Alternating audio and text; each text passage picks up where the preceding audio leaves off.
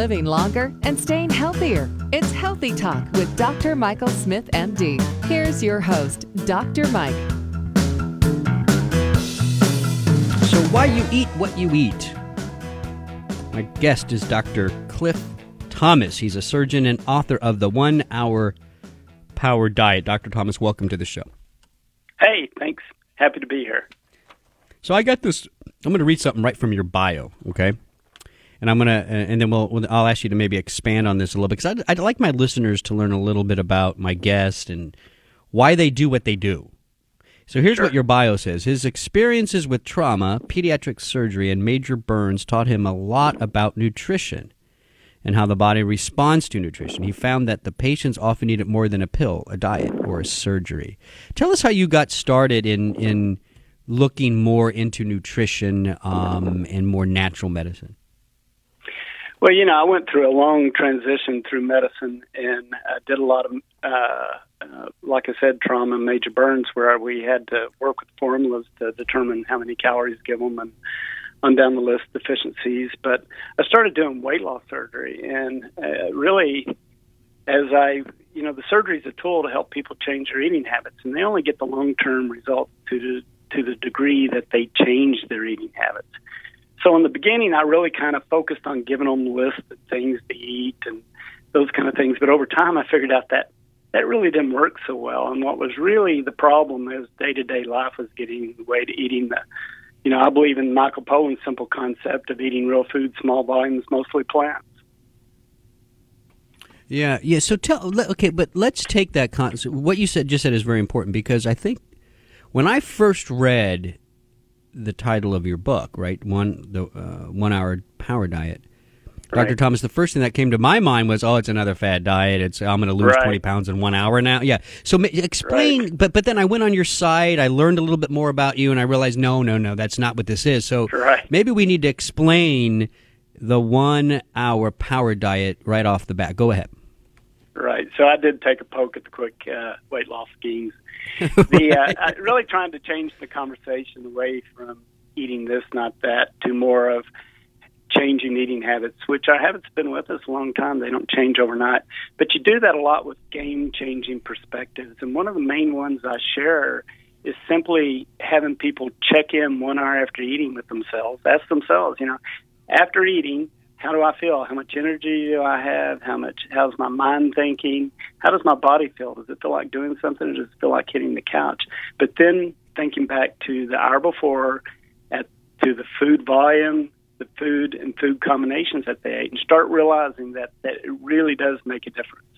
And frankly, just for listeners, if they just try that a couple of times this week, just an hour after eating, think about the food volume and kind of food that they ate and kind of relate it to how they feel, and they'll realize it makes a difference. Yeah.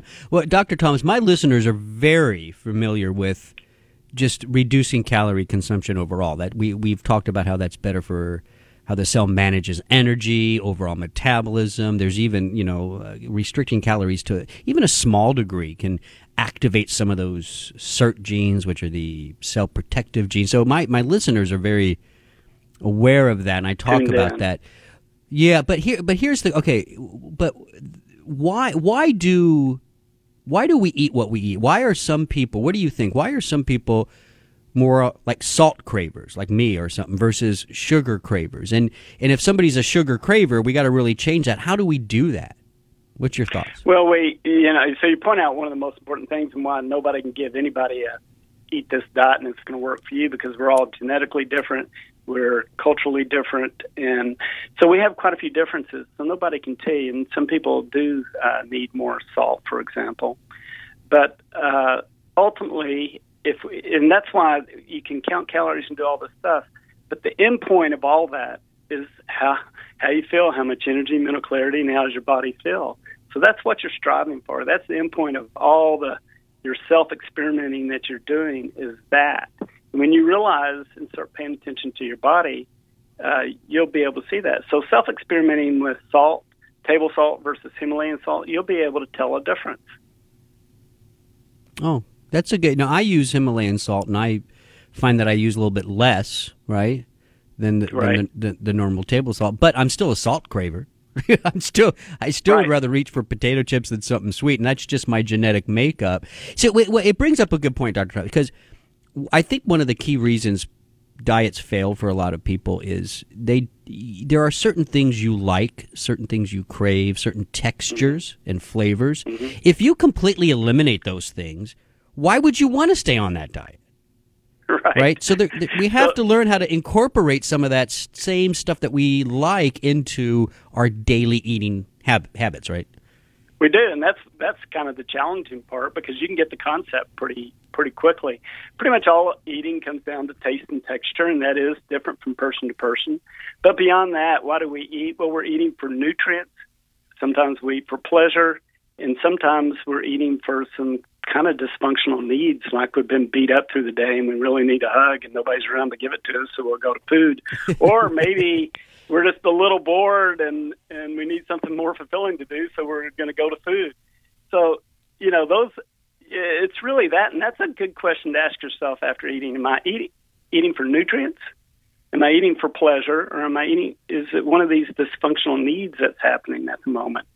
And each one is fun to talk about, but pleasure is one of the one I like to talk about too. Pleasure is important in life, but Right, when you're yeah. eating for pleasure, you really ought to ask yourself that is this quality? Was it made by somebody that has love and passion for making this particular thing? Did they use quality ingredients? And and if you just follow those, go by quality, it's going to decrease the frequency you can eat it. 'cause most of it's not made with quality; it's junk. And uh, and so you don't want to do it very often, and you don't want to do it with any particular pattern because pleasure really is is much better when it kind of evolves spontaneously, moment by moment, instead of planned at a certain time. and yeah. yeah. Well, so okay, you in your book. uh, Well, well, I don't know in your book, but I saw this on your um, your website has um, some podcasts, right? I think on your. Yeah. Did I see? Is that right? Yeah. Uh, Yeah, yeah. And so I saw one. I saw one of the podcasts about um, what you call tainted food, right? Yeah. How? What? Tell yeah. us. Tell us what you mean by that. Well, pretty much all of our food has a problem, and uh, whether it's pesticides of plants or if it's the toxins in the animal fat from animals, uh, pretty much all of it. You know, if you're eating a lot of fish, you're potentially getting too much mercury. So pretty much all of it has an issue, and probably the the best way to get around that is eat a variety of real food, small volumes, mostly plants, but eat a variety when it comes to uh, both your plant food and your animal food. Yeah. So if you shop down, and, and my listeners know this too. So when you go into a grocery store, if you're shopping mostly in the middle aisles, that's a lot of tainted food, right? That's the boxes and the cans and all that. Yeah, I mean, people who made that food don't really love what they do, right? They're just trying to make some money off it. tainted food. Yes, I highly recommend that you stay away from as much packaged food as possible. Yeah, so shop on the outside aisles, right? The fresh foods and the vegetables. Give me Dr. Tom, my, guess is Dr. Cliff Thomas. He's surgeon, he's author of the 1-hour power diet. Dr. Thomas, give me the full the full title of your of your book. It's the one-hour power diet. One hour can change your life, and it only takes minutes.